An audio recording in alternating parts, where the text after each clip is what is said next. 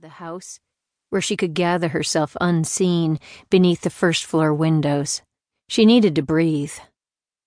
Uma took a shaky breath in, then out, another in, before biting into the meaty pad of her thumb. The ritual was safe, easy to sink back into. The shape of her teeth already worn into her hand. Just a little while, she thought, until I sort myself out, and then. Then she had no idea what. She had nowhere to go, nothing left to aspire to. One step at a time. That was her life now. No planning, no future. She was vaguely aware that the lawnmower drew near. No longer background noise, buzzing close and echoing the beat of her heart. She'd have to push off this wall sooner or later, but the warm clapboard was solid against her back, and along with the sharp smell of freshly clipped grass, it kept her right here, present in her body. A few more breaths and she'd move. Time to decide whether she'd head up to the house to give it another try, or cut her losses and take off, find something else. Yeah, right.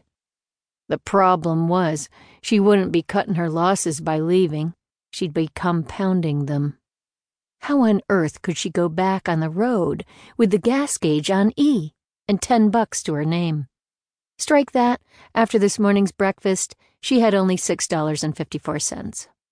Uma sank down onto her haunches, the ground squelching under her heels, and squeezed her eyes shut so hard that black dots floated behind the lids. She had nothing left. No home, no job, no way of making money, no skills but one. And Joey had destroyed any chance of pursuing her true livelihood when he'd smashed her cameras. Doing that, he'd destroyed her. Six months later, she was still trapped.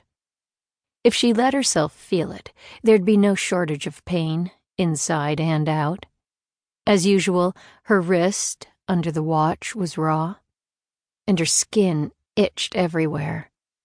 It must be psychosomatic. It couldn't still itch after all this time, could it? Visualizing his marks on her skin was enough to make her hyperventilate again. And the tightness was there. That constriction that had left her constantly out of breath these past several months. She'd thought the miles would clear the airways, but they hadn't. And now she was back, back in Virginia. Shallow breaths succeeded one another, pinching her nostrils and rasping noisily through her throat. Joey was close. Two hours away by car, way too close for comfort. She swore she could feel him looking for her, closing in on her. Something cold and wet swiped Uma's hand, snapping her back to the present. She opened her eyes with a start, only to come face to face with a dog. A black one, with a tan face, floppy ears, and pretty brown eyes rimmed in black like eyeliner. It smiled at her. It was something else, that dog with that sweet look on its face, like it gave a crap. Weird. The expression was so basically human, it pulled back the tunnel vision and let some light seep in.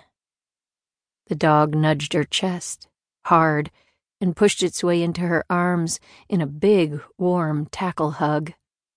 Uma had no choice but to hug back its cold nose against her neck shocked a giggle out of her. Oh, all right. You got moves, dog. She does, said a deep voice from above. Uma's head snapped back in surprise, sounding a dull thunk against the clapboard. Oh, God, where had he come from? She's a barnacle. Uma nodded dully, throat clogged with fear. Stop it, she berated herself. You've got to stop freaking out at every guy who says two words to you. She tried for a friendly smile. It felt like a grimace. The man just stood there, a few feet away, looking at her.